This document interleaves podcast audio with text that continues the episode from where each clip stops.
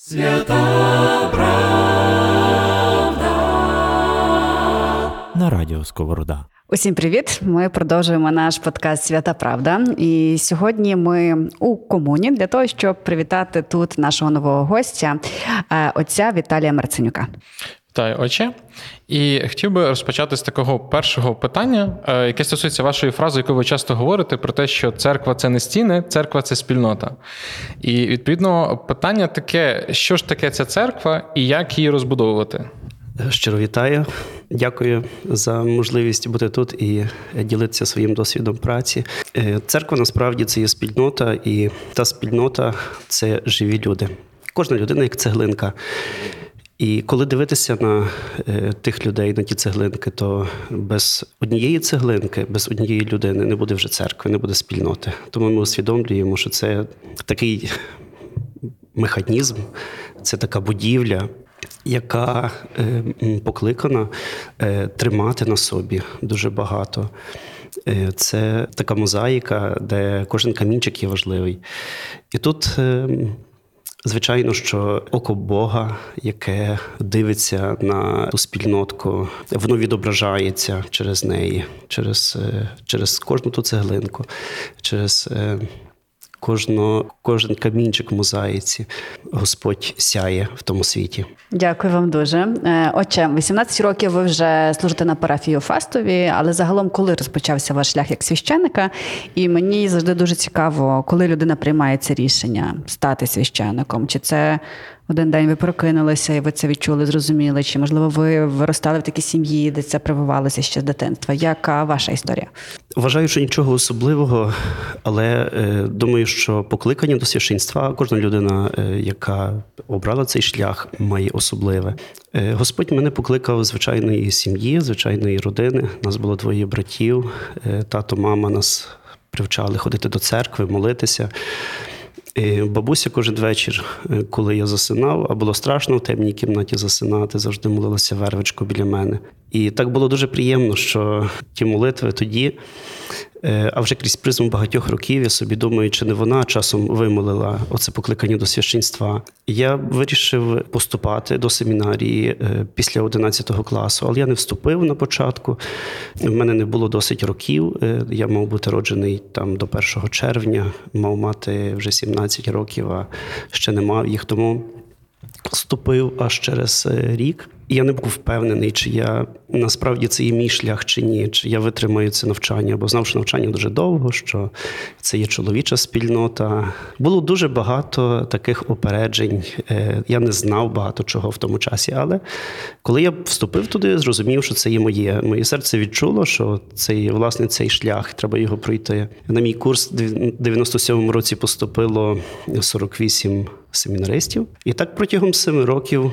Е, я навчався, навчання було дуже цікаве, різноманітне, було дуже багато можливостей, тому що все-таки семінарії, католицький університет е, було чимало таких е, пропозицій поїхати за кордон. Були можливості вивчити мову, можливості комунікації в тому часі, коли мої однолітки з мого року, які вчилися зі мною в одному класі, не мали такої можливості в інших вузах спілкування, спільноти. То в семінарії вона була. І е, я був вдячний Богові за те, що він привів мене саме в ту спільноту, де я зміг відкритися, зміг знайти себе, де зміг е, відкрити свій потенціал і також е, сказати Богові так. Дякуючи. І хотів би запитати вам про початок вашого служіння, тому що наскільки я знаю, ви займалися опікою сиротинцями і е, служінням для людей похилого віку. І можете трошки більше про це розказати, як виникла ідея цього служіння, і власне ваша мотивація, чому ви вирішили займатися саме цим служінням? Коли я завершив семінарію, е, потрапив на парохію до Фастова. Фастів це є місто в центральній Україні. Воно є не є таке велике місто, але дуже важливе як залізничний вузол, як місто козацької слави, тому що Фастові був Семен Палій, козак славний, який за якого практично наше місто досягнуло найбільшого розквіту. І Фастів було місто е, таке досить перспективне, е, бо біля Києва недалеко була можливість комунікувати із е, столицею України. Через Фастів йшла дорога до Львова. І це місто мені зайшло, сподобалося мені на самому початку. Коли ем, я приїхав туди, була вже невелика е, каплиця, в якій мої попередники молилися. Е, Та капличка була е, тісною досить, але досить комфортною для молитви. Я зрозумів, що мої попередники вже подбали про те, щоб стіни якісь були хоча б. Тому що по сусідству біля мене поруч е, були спільноти, але ще стін не було, не було каплиць. І тому переді мною постав виклик розвивати громаду, розвивати спільноту, розвивати віру тих наших людей зсередини. І е, найперше, що, що переді мною постало, е, які завдання, так, це завдання допомагати бачити проблеми тих людей, які є ззовні. Бо всередині, ті, які були вже в спільноті люди, вони вже мали ніби душпастерського опіку, бо мої попередники дбали про них. І я також, е, коли прийшов, почав працювати активно. А тут були такі, ем, такі категорії осіб, які взагалі не мали, не знали душпастерської опіки. І тоді е, я е, запізнався із директором нашого сиротинця, і ми з нашою молодіжною спільнотою змогли туди їздити. Організовували різні вечори, про- запрошували їх до себе в громаду, мали можливості різного роду спілкування і в парафії, і поза. І також це послужило тому, що е, дуже багато тої молоді, яка там була, тих дітей горнулися до нас, бо не мали е, або батьки їхні випивали, або вони не мали батьків. І тому була можливість такої безпосередньої комунікації і з їхнього боку такого розквіту, тому що е, в тих сумних очах. З'являлося світло, коли ми приїздили до них. В тих е, е, закритих е, серцях з'являлося тепло, а на устах посмішка. І це для мене був такий індикатор, що е, ми на доброму шляху, на властивому шляху. Е, Окрім того, було два старечі будинки в нашому місті. Е, Ну, не в місті, а поруч е, в селах. І я вирішив туди поїхати в один і в інший. І також моя молодіжна спільнота мене підтримала. Ми відвідали їх раз, другий. Вперше я пригадую собі, ми поїхали з колядою, завезли їм коляду. Всі аж роти повідкривали. Вони не чули коляди, до них ніхто не приїздив. Це люди, які були або самотні, або одинокі, або мали певні відхилення фізіології чи психічному розвитку. Але вони всі були в тому приміщенні е, і в Дідовщині, і в Малополовецькому. В них також з'являлася на устах завжди усмішка, коли ми приїздили. І вони завжди запитували, коли ми від'їжджали, а коли ви знов будете в нас? Коли ви знов приїдете? І тоді ми старалися огортати максимально їх своєю турботою, своєю опікою, щоб якомога краще знайти оцей е, елемент дотичності і е, спільноти, формувати спільноту не тільки в громаді, але поза її межами. Отже, як розпочалася ваша співпраця з українською освітньою платформою? З чого все почалося? Розкажіть більше про ваш досвід. З самих початків, з 2010 року, е, мій приятель допоміг мені е, отримати перший грант, дуже невеличку суму. Сказав мені, що це є така організація у Львові, Львівська освітня фундація, яка може допомогти на служіння. А ти вже каже мені, отець, служиш 5 років і нічого не маєш. Давай ми зараз попросимо, і вони тобі допоможуть, щоб ти міг принаймні допомагати надалі їздити до того сиротинця, до тих старечих будинків, бо це витрати на пальне, це треба завжди купити якісь засоби для того, щоб могти тій спільноті бути разом, щоб з дітьми ігри пограти, щоб зі старшими людьми якусь каву мати чи щось подібного. І тому завжди були ем, певні витрати, і тому була важкість в цьому. І тоді ми отримали перший грант у 2010 році невеличку суму для того, щоб далі провадити цю діяльність. І це для мене була така хороша підтримка і знак того, що ми на правильній дорозі, бо з'явилися добрі люди, які готові допомогти в нашій діяльності, допомогти підтримати, оскільки громада не є сильною, бо центральна Україна це не є Галичина. Звичайно, що і громада не, не є чисельною, і ми не мали самі можливості е, так активно працювати. Але з 2010 року, коли освітня е, Львівська освітня фундація нас підтримала, то це був такий дуже хороший старт для того, щоб надалі могти якомога ефективніше служити. Я знаю, що ну, починаючи з е, такої турботи і підтримки вашою громадою, цим потребуючим людям, ви поступово все більше і більше. Професіоналізовувалися, якщо можна так сказати, вашій допомозі. І е, у вас в час з'явився проект Коржик. Чи не могли б трошки більше розказати, як ви дійшли вже до такого бізнесового проекту допомоги людям? Почалося все з того, що е, ми співпрацювали е, в ході нашої дошпастерської діяльності і служіння з Карітасом. І Карітас вперше допоміг нам організувати такий соціальний хаб для дітей е, з вимушено переселених родин, бо то вже був 18-й рік. І Карітас допоміг нам знайти кошти, а зокрема, запізнати нас українською освітньою платформою вже безпосередньо. Ми змогли створити простір соціальний хаб для дітей е, вимушено переселених і постраждалих від війни на сході України, також наших багатодітних, малозабезпечених.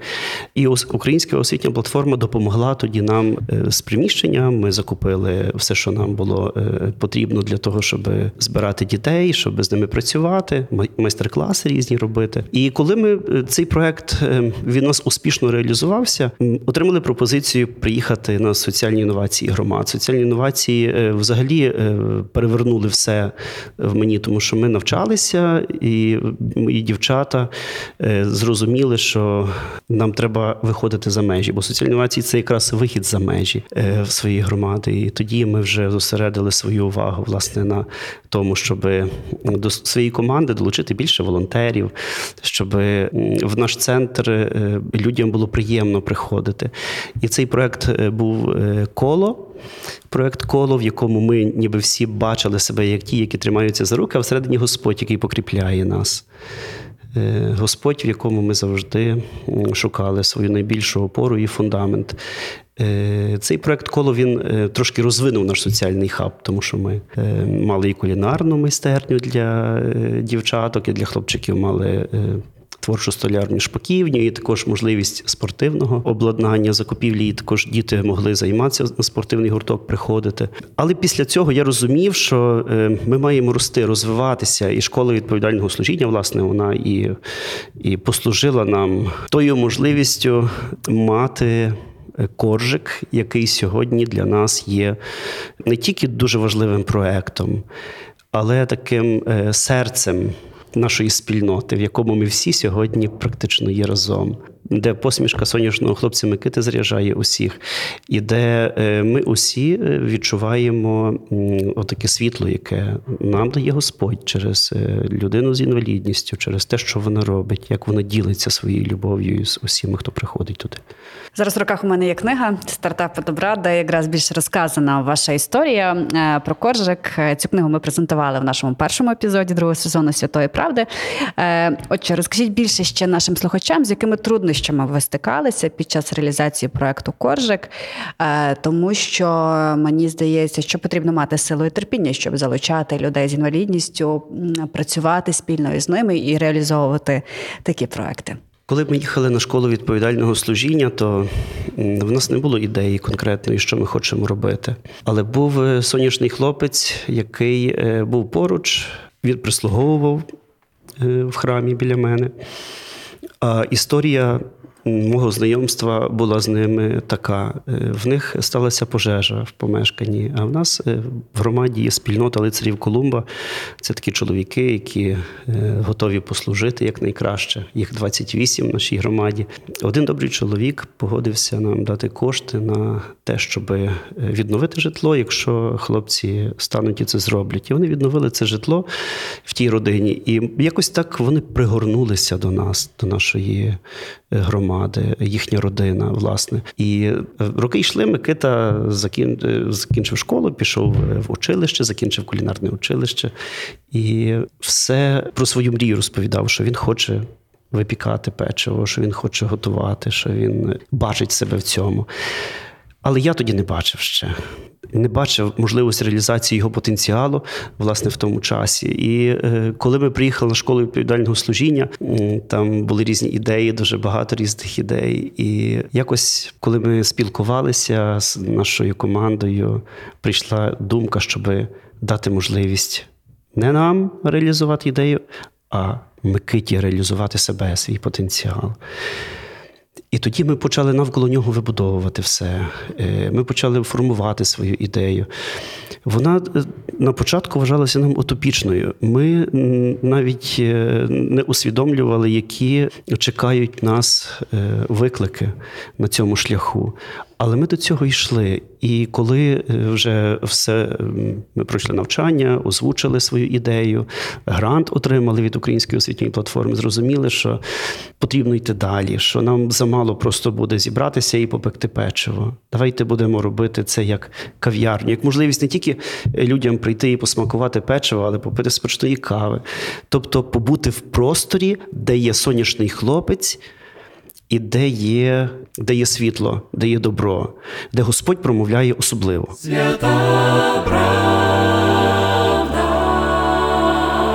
На радіо Сковорода. Це дуже така е, цікава і е, важлива історія. І я хотів запитатися, знову ж таки, вертаючись до цього питання, що як ви самі розвиваєтесь постійно вчитеся, розвиваєте громаду, і от. Е, Чому ви вирішили далі продовжувати реалізовувати соціальні проекти? Тому що я знаю, що Коржик це не останній ваш проект. Ви продовжуєте мріяти і втілювати ці мрії соціальних проєктів в вашій парафії. Е, Я думаю, що в кожну епоху Господь промовляє по-своєму до людей. І та мова різна. Е, Якою є мова Бога в часі війни? Я все себе запитував про це. Е, Бо Господь і в час війни також по-особливому промовляє. І щоб людина відчула і зрозуміла, як Бог до неї промовляє, церква мусить допомогти озвучити справжню мову Бога. А це є мова добра, це є мова обіймів тих людей, які страждають, обіймів тих людей, які є поза спільнотою, на маргінесі, можна сказати, суспільства. Е, А їх зараз дуже багато. І ті всі виклики, які е, сьогодні постали перед церквою, ми мусимо на це реалізувати. Або церква стане лідером тих інноваційних змін і допоможе суспільству сьогодні усвідомити, що ми маємо якомога більше сьогодні працювати задля свого ближнього, розвивати наш світ і розвивати здібності, таланти людини, коли е, все руйнується навколо, коли стільки агресії, коли стільки зла, церква має озвучити цю мову якомога краще. І я е, для себе вважаю, і також думаю, що більшість на сьогодні е, мислять тими ж категоріями, що потрібно втілювати задум Бога в цьому світі е, через добро, через любов, через милосердя. І це є шлях спасіння кожної людини. Сьогодні я вдячний Богові, що маю можливість таку, знаєте, бо то не тільки коржик є в громаді, ви правильно кажете, бо є і долоні простір дитячий, де дітки е, наші приходять е, вимушено переселених родин, всі постраждалі від війни. Е, Є простір український найсмачніше, де працюють батьки вже тих дітей, які приходять в простір долоні. Бо ті мами свого часу, коли почалася війна, і вони змушені були тікати зі сходу України. Я бачив, що вони приходять з дітьми, і вони отримували гуманітарну допомогу від нас. А самі фактично діти були без догляду. Самі вони йшли додому, але дитина, як така, вона вважалася, залишалася якби поза спільнотою активного простору розвитку дитини. І тому е, якби створили простір для дітей завдяки українській освітній платформі, так тому що на самому початку нас ООП підтримав. І також е, зараз батьки їхні працюють в цьому просторі, де можливість є можливість спільнотної терапії, де люди спілкуються там четверо жінок, які втратили свої домівки на сході України, які змушені були тікати. Двоє матерів загиблих наших воїнів, і також дружина загиблого.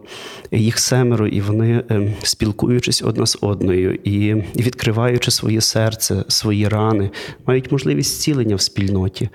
І це є якомога кращий шлях. Мені здається, що в майбутньому ми тих психологів не будемо стільки мати, які зможуть кожній людині допомогти, яка постраждала від війни. Але власне можливість такої інтеграційної терапії в спільноті вона дасть свій ефект, оскільки. Тут не тільки одне плече хтось тобі підставить, але стануть 5, 6, 10 осіб, і вони підставлять тобі плече і дадуть можливість висловити все, що ти маєш на своєму серці. І ти зможеш мати простір, де тебе приймуть, де не осудять, де не будуть радити, як тобі поступати далі, де е, не будуть оцінювати, але просто тебе вислухають і дадуть можливість тобі бути собою. Дякую, отче. Давайте згадаємо початок війни, 22-й рік. Як тоді змінилася ваша діяльність? Що додалося, так що що, що віднялося, можливо, і, зокрема, цей період, коли російські війська були на території Київщини? Звичайно, е, з війною все змінилося. Дуже багато людей е, були дезорієнтовані. Це мало сказати дезорієнтовані. Люди були налякані. І той страх, якби він панував серед усіх, і потрібно було десь його викинути. Десь мали бути люди, які мали вселити в тобі надію, віру, любов. Все не закінчується. Так, війна почалася, але ми все одно залишаємося людьми навіть в час війни. І е, коли е, дуже багато людей з Києва почало виїздити на початку війни, то е, ми прийняли рішення з дружиною, що ми лишаємося на місці. І коли я прийшов до храму.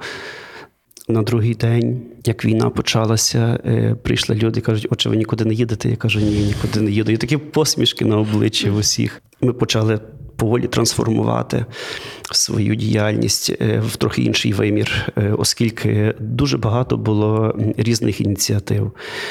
Тут одні поїхали, ті залишилися, е, ще інші закрилися в собі. І треба було дати раду цьому всьому. І я усвідомлював, що просто молитися з ними це мало, треба працювати, працювати для перемоги. І тому ми почали збиратися всі разом. Перші Жінки почали вареники ліпити. Дуже багато ми кілька тонн зліпили вареників для нашої тероборони, для е, наших військових. Наші чоловіки вони мобілізувалися навколо гуманітарної допомоги. Це були наші і лицарі, також, які своїх жінок дехто вивіз, а дехто залишилися. Перші фури з допомогою заїхали до нас 5 березня. І 5 березня вже були досить великі черги в складі за допомогою гуманітарною. Також Українська освітня платформа одна з перших, яка нас підтримала в тому, тому що е, дуже багато допомоги гуманітарної ми саме отримали від Української освітньої платформи. Е, тут е, ем, потрібно було в кожній спільноті зарадити. І е, я вам скажу, що подолати подолати ті всі страхи нам допомогло, що наша віра в Бога. Перше, тому що все-таки, якщо міцний фундамент є духовний, то його ніщо не здатне похитнути. Друге, те, що ми вже були сформовані для того, щоб допомагати нашим ближнім. Бо були вже ті проекти, які в нас працювали. Ну, ще не було коржика, бо якраз війна почалася, і ми мали з ним ось-ось, а тут раз і війна. І ми не змогли відразу е, його почати. Але він так також чекав свого часу, ніби. Е, але ми почали. Працювати, почали старатися, і е, перші плоди були е, плоди допомоги е, людям, які е, залишилися в Макарові, в Ірпіні, в Бучі, в Гостомелі. Ми їм допомагали гуманітарною допомогою. Наші брати-лицарі дістали два буси в оренду. І ми тими бусиками розвозили гуманітарну допомогу. До Фастова був коридор. Практично, бо Фастів в Київській області не обстрілювався як такий. Кілька прильотів було до нас, але здебільшого в нас було спокійно. Що не скажеш про інший край Київської області. І тому до нас заїжджали фури, а ми вже маленькими бусиками змогли їздити в ті всі міста, де можна було проїхати. Нас військові впускали.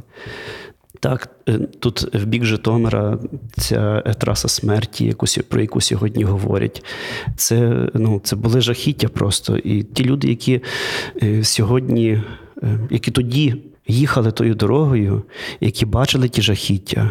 Я думаю, що вони пережили важкі травми. Але е, ми мали сигнал від військових, і тоді, коли ми могли доїхати до певної території, ми їхали, їм віддавали допомогу, і ту допомогу не роздавали людям, мирним людям, які були в підвалах, які ховалися, сиділи. В Андріївці взагалі було зруйноване е, все село, одна хата залишилася, але там люди були в підвалах. І ми змогли їм передавати цю допомогу. До 1 червня, коли ми відкрили вже цей дитячий простір долоні, ми оце був у нас такий час інтенсивної допомоги тим, хто цього найбільше потребує. Це я хотів би вас е, запитати таке менеджерське питання, тому що священича робота вона потребує ну, бути експертом в багатьох сферах. Це і організувати спільноту, і займатися душпастерством. І зараз ми говоримо про соціальні проекти, про гуманітарну допомогу. І, власне, як в цьому всьому не загубитися, як не нирнути в одну сферу, забувши про іншу. Як ви могли балансувати між тим всім, що робили? Тому що з того, що я почув, це дуже багато роботи. Е, хочу сказати, що священник він є найперше душпастер. Е, він не може стати соціальним працівником або менеджером, або маркетологом. Він є душпастером. І коли він заглиблюється в Христа, заглиблюється в свою віру, коли він е, усвідомлює оту відповідальність, яку Господь поклав на його плечі, Господь йому відкриває можливості, як найкраще послужити тим вірним, до яких він є покликаний. Бо завдання душпастиря це є якомога краще послужити, ефективніше своїм вірним. Бо церковнослужитель він просто служить, треба виконує. А душпастер він той, який знає кожен свою, е, е, свою вівцю. Свою ту людину, яка є в нього на парафії, і тут е, Господь відкриває ті можливості, дає тих можливостей чимало. Бо спочатку е, зрозуміло, що ти дбаєш про тих, які є у спільноті. Спільнота це важливо, бо е, вона дає тобі стимул і силу, надихає тебе. Ти приходиш до церкви, ти проповідуєш тим людям, ти є з ними разом. Ви як одна родина. Але тоді, коли ти бачиш, що ці 99 овець є на місці то та одна вівця вона десь шукає, вона заблукала. І тоді ти шукаєш механізми, як знайти ту людину, як її привернути, як її принести. Може, вона і сама не зможе йти, може, як Христос, треба її нести на своїх раменах до Господа. І тоді е, ми не знаємо, який шлях буде того. Ми не знаємо, скільки часу потрібно, але ми маємо послужити тим людям. І тут е, е, Добре, що є українська освітня платформа, благодійний фонд Карітас, які нам допомагають сьогодні якомога ефективніше послужити нашій спільноті, усвідомлювати їхні потреби, вивчити їхні проблеми і е, допомогти їм знайти ті шляхи реалізації їх як християн, як людей.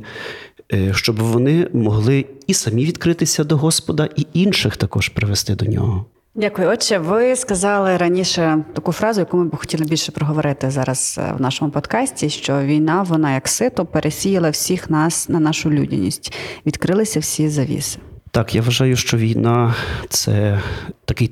Тест, дуже серйозний тест, який хтось пройшов, а хтось не пройшов. Але ми нікого не можемо звинувачувати в тому, бо ми всі є люди. І всі маємо свої страхи. Є дуже багато проблем, є дуже багато труднощів в житті, але війна це не є ані трудність, ані проблема. Це війна. І вона паралізує людину. І тому, якщо е, подивитися на психос... людину як психосоматичну сутність, то вона може по-різному себе поводити, коли є воєнні дії. Є страхи, люди мають свої е, е, родини, своїх дітей.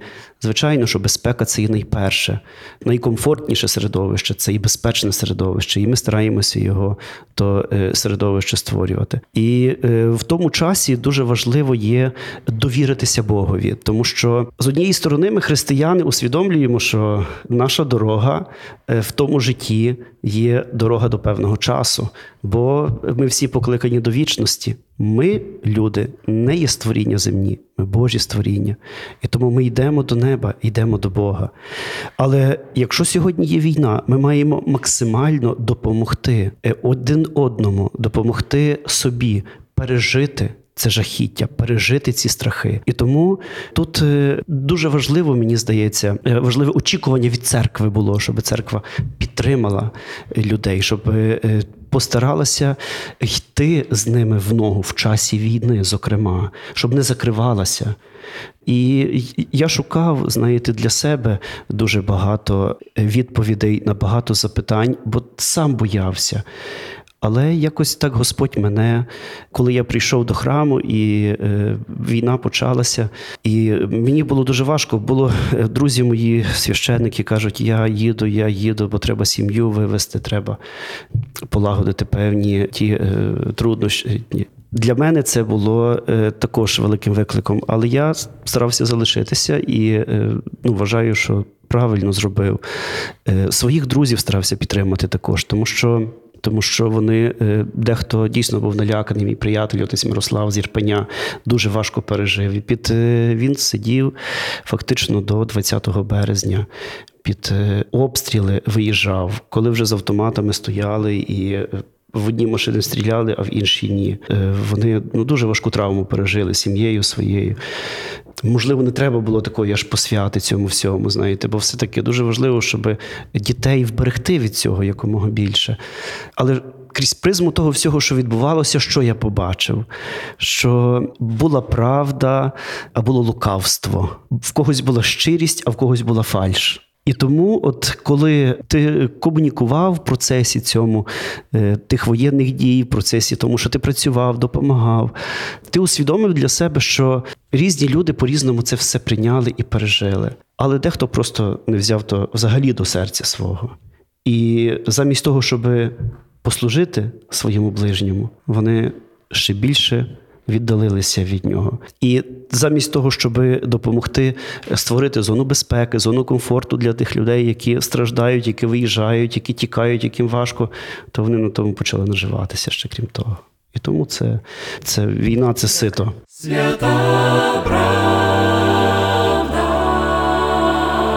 На радіо Сковорода. Власне, якраз хотів запитатися про те, що ви кажете, тому що ви дуже часто згадували, ми проговорювали про травмованих людей, які травмовані. І з одної сторони, а з іншої сторони, ми говорили про церкву, що вона десь не така, якою собі уявляли люди. І, власне, в мене питання в тому, як церква має допомагати долати ці травми. Тому що те, що ви сказали, що на всю країну психологів, мабуть, не хватить, але в нас є достатньо багато церков, і як вони можуть допомагати тим потребуючим людям долати травми. Для мене це також є свого роду запитанням, на яке я зараз е, стараюся шукати відповідь, шукати відповідь для себе і шукати, можливо, відповідь для спільноти нашої, тому що усвідомлюю з кожним днем, з кожним тижнем і місяцем все більше зранених людей. Ми розуміємо, що ті люди, які чують тривогу, вони є зранені. Я не говорю про тих людей, які втратили своїх рідних на війні, тих, які втратили своє майно, змушені були тікати е, зі сходу України, переїхати, просто залишити все, що вони мали. Ті люди, які е, пережили травму, е, спілкуючись із своїми близькими, це складно, це важко. Мій приятель Тимофій загинув на війні в перші дні березня, і для мене самого було це дуже складно. Вони з сім'єю такі були дуже близькі з нашою родиною. Тимофій привіз своїх діток до нас до, додому, залишив Софійку і Захара. Він пішов на війну відразу.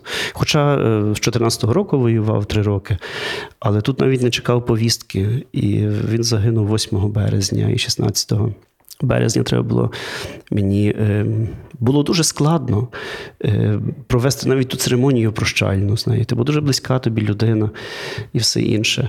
Але е, так. Е, та війна, вона всі твої сили мобілізувала для того, щоб ти перейшов, перейшов оце.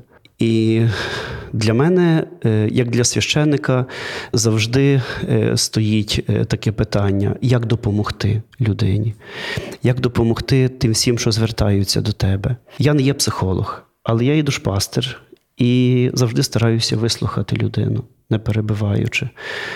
Сьогодні ми, як, як спільнота, попросили, щоб церква допомогла нам з певними навчаннями. Бо є досвід за кордоном в Америці, є фахівці, які би могли допомогти нам, душпастерям, е, дати якісь такі е, е, чіткі напрямні, як розмовляти, як працювати. Добре, якщо є біля тебе психолог. Якщо є християнський психолог, це ще краще, але як їх немає. Треба виходити з того положення. І тому я думаю, що е, майбутнє таке всілення тих ран війни є за спільнотою, за маленькими групами, групами підтримки, які будуть спільно разом працювати, де будуть фасилітатори, які будуть провадити тою групою фахово. Е, Я не кажу, що там дуже великих знань потрібно, але точно треба дати можливість людині бути в тій спільноті, висловитися там. Вона має бути вислуханою та людина. Та спільнота має бути надійним плечем і опорою для тої людини, яка приходить е, і потребує того, щоб виговоритися, викинути це з себе. Бо тільки так Господь її зцілить, тільки так Господь їй допоможе. Божа сила діє через людину, божественна благодать. І тому ми мусимо це сьогодні. ем, Мені здається, використовувати цей шлях найбільш оптимальний і найкращий. Як буде, звичайно, що сьогодні ми ще не знаємо, але шляхи шукаємо. І я навіть в своєму просторі е, українського найсмачнішого і в своїй церкві хочу пробувати. Я не кажу, що я вже пробую, я хочу пробувати це робити. Мати малі групи, малі спільноти, де людина зможе себе проявляти. Навіть до священика приходив чоловік і розказував свою травму, і він плакав постійно, плакав. Він рік часу приходив до нього кожного тижня, і він постійно плакав, коли це озвучував. Це була просто розмова. І одного разу він каже: Отче, а скільки мені ще до вас треба буде ходити? А отець каже до нього: коли плакати перестанеш, тоді твоя рана заживе, тоді вона загоїться. І тоді ми усвідомлюємо, що щоб загоїти такі рани, як в часі війни, це треба часу, це не рік. Треба буде більше часу для того. Але усвідомлюємо, що маємо для того працювати сьогодні. Дякую, отче. Наші слухачі та слухачки також підготували для вас запитання, і вони якраз дуже логічно продовжують нашу розмову про те, як не втратити віру, і якраз запитують у вас, як не втратити віру у цей час, і де є Бог, коли існує таке зло. Я думаю, це запитання ставили собі дуже багато людей на початку війни і продовжують зараз. Так, це питання багато хто ставить собі сьогодні. Але як Бог створив людину свобідною, вільною? Бог дав людині вільну волю, можливість вибирати. Ще в раю Адам і Єва вибрали овоч із забороненого дерева. Е, Хоча дуже багато було плодів з інших дерев, які вони могли їсти. Сьогодні ми бачимо, що зло настільки отримало е, велику силу, що годі йому опертися. Чому воно є? Тому що злі люди є носіями оцього зла. Людина є носієм добра або зла. Людина має свобідну волю. Бог не міг накинути людині робити добро. Бог не міг людині нічого накинути. Бог дав людині можливість вибирати. І, власне, та свобода сьогодні вимагає від нас відповідальності. Країна відповідальних це країна свобідних. І це дуже хороший лозунг української освітньої платформи. Бо справді відповідальні вони є свобідні. Свобода вимагає відповідальності від кожної людини. Бо коли людина чинить певний акт в своєму житті, вона вже себе декларує як такою або іншою. І тому сьогодні Господь є з нами в наших серцях, в серцях добрих людей. Бог не ховається ніде. Господь не закривається від людини. Він сьогодні, навпаки, е, хоче проявити свою силу через любов в світі ненависті, в світі зла і агресії. Бог проявляє себе через любов, через милосердя, через добро. Але людина не хоче того чути часто. Знаєте, бо наше суспільство трошки інше, воно змінюється. І це споживацтво, яке входить е, на сьогоднішній день. Дуже багато речей людина передумала. Змінилися цінності багатьох із війною, навіть в Україні. І ми розуміємо, що наше суспільство має переродитися. Ми говорили про громадянське суспільство довгий час. Але це громадянське суспільство хто має розвивати? Наші суспільні інституції, в яких слово людини буде важливе, де кожен зможе працювати задля спільного блага, де не нам буде хтось накидати ідеологію, а де ми всі будемо кожен працювати для того, щоб розвивати ідентичність нашої країни, України, де буде у нас мова, культура, традиції, звичаї, де це ми все поставимо на ті рамки майбутнього, майбутнього е, свобідного, е, майбутнього переможного. І Україна буде багатою, квітучою і е, незалежною, такою, за яку помирали в віках і за про яку мріяли наші предки. Наступне питання, ви вже трошки його зачіпали, але зачитаю його: як пережити втрату рідної людини? Складно, але можливо. Коли рідна людина помирає, тоді ніби весь світ закривається перед перед тою особою, яка пережила втрату. Але тоді е, Господь є поряд біля цієї людини. Як, е, як найближче до тої людини, яка пережила втрату, є Бог найближче. мусить бути підтримка цієї людини. Звичайно, що коли е, людина переживає втрату, ми не можемо словами щось сказати їй, але мусимо бути поруч, бути біля тої людини. Можемо її пригорнути, ми можемо їй просто висловити свої співчуття, бути поруч. Це дуже важливо. До перших три дні, коли людина пережила втрату, це час, коли взагалі говорити нічого не потрібно. Це просто бути і надати підтримку. Далі ми можемо вже спілкуватися з людиною і допомагати їй. Ем, Дуже важливо, щоб людина не замкнулася. І коли ми бачимо, що вона замикається, треба старатися її того стану вивести, замкненості. Самій людині пережити горе, втрату близької людини дуже важко. В спільноті з рідними, близькими людьми простіше. Але та рана, щоб її залікувати, треба дуже багато часу. Бо це. Ем, та кнопка Escape на комп'ютері вона часто включається, і тоді людина хоче втекти від реальності, але вона е, не може втекти від неї. Вона мусить для себе це пережити, усвідомити, попрощатися з тою людиною, достойно попрощатися. Хоч може то шлях того прощання буде довгий, може це місяць, а може й навіть і рік цілий. І може він буде важкий для тої людини, але він буде можливий, якщо поруч будуть добрі, хороші люди, які підтримують її на тому шляху. Дякую, отче. Запитують наші слухачі та слухачки ще про вас більше і знову ж таки про ваші проекти. І запитують, яким проектом своїм ви пишаєтеся найбільше. Найбільше е, пишаюся коржиком, звичайно, тому що там в центрі є е, людина, хлопчик. Хлопець синдромом Дауна, який е, просто всяє з того, що він може працювати, може робити, випікати печиво, може робити каву людям, може пригощати, може розповідати про те, як він, як в нього така мрія з'явилася, як він це робить.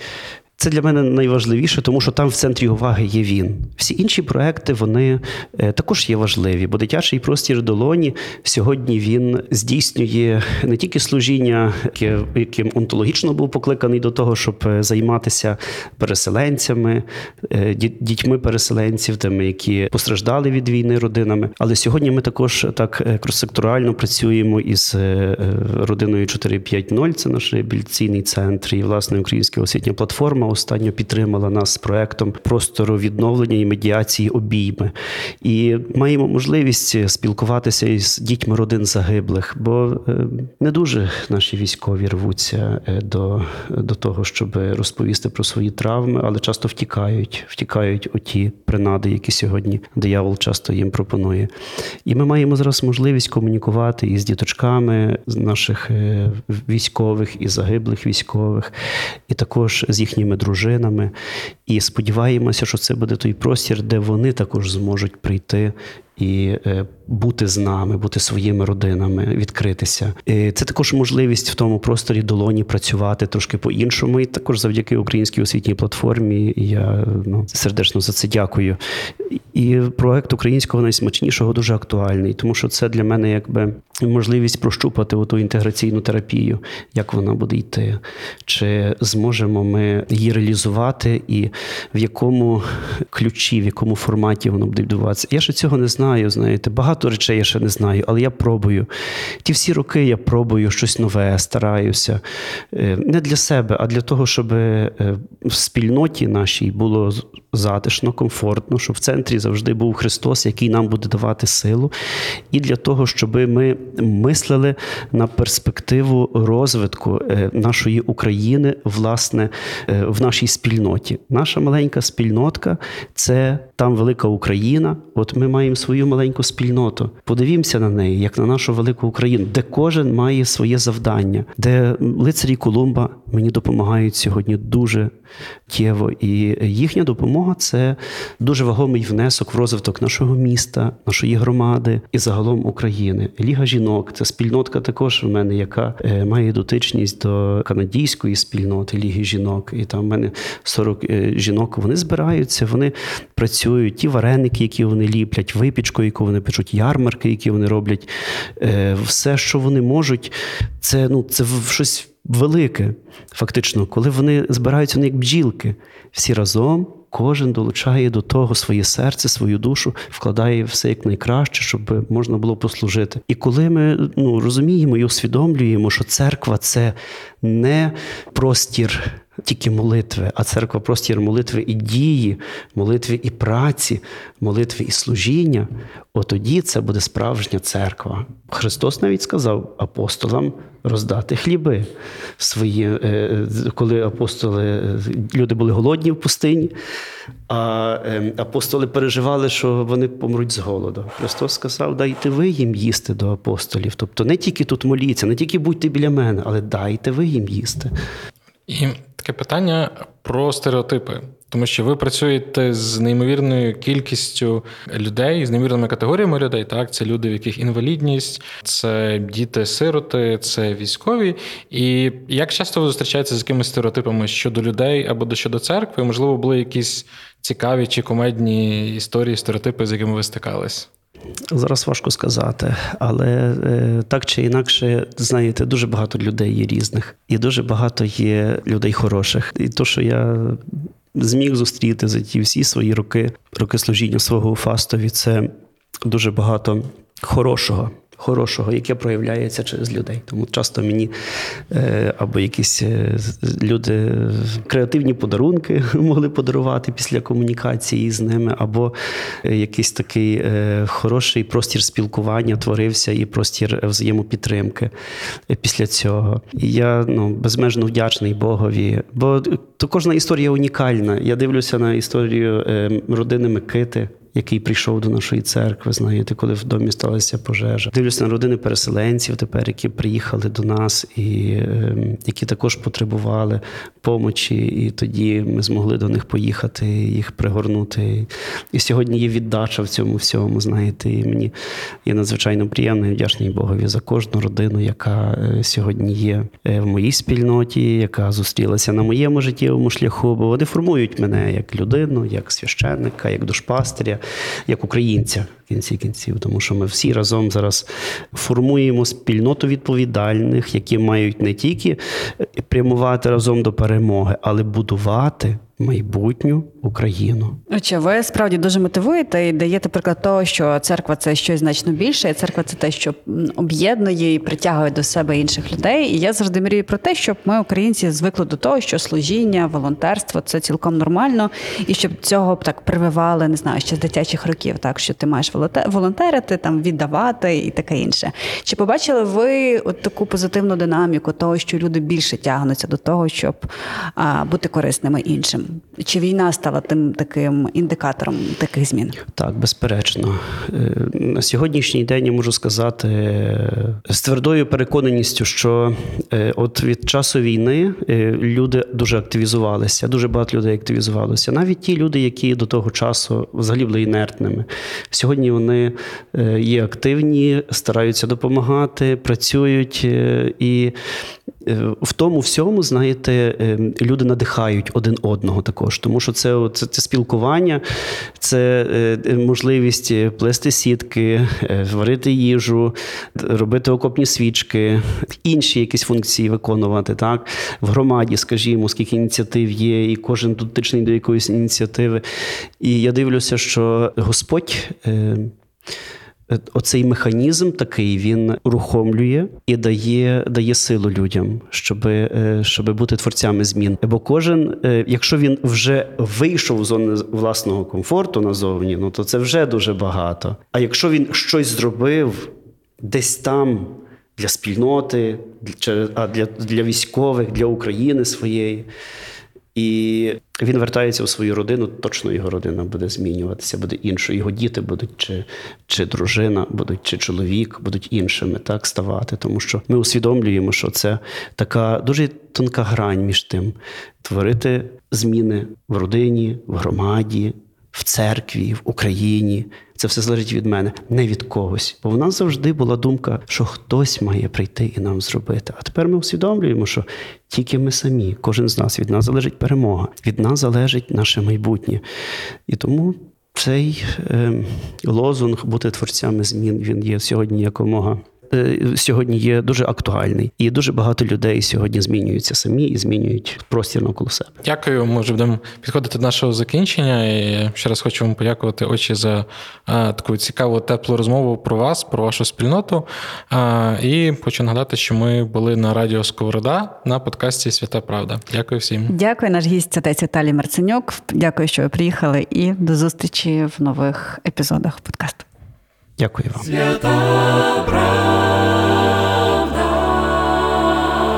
На радіо Сковорода.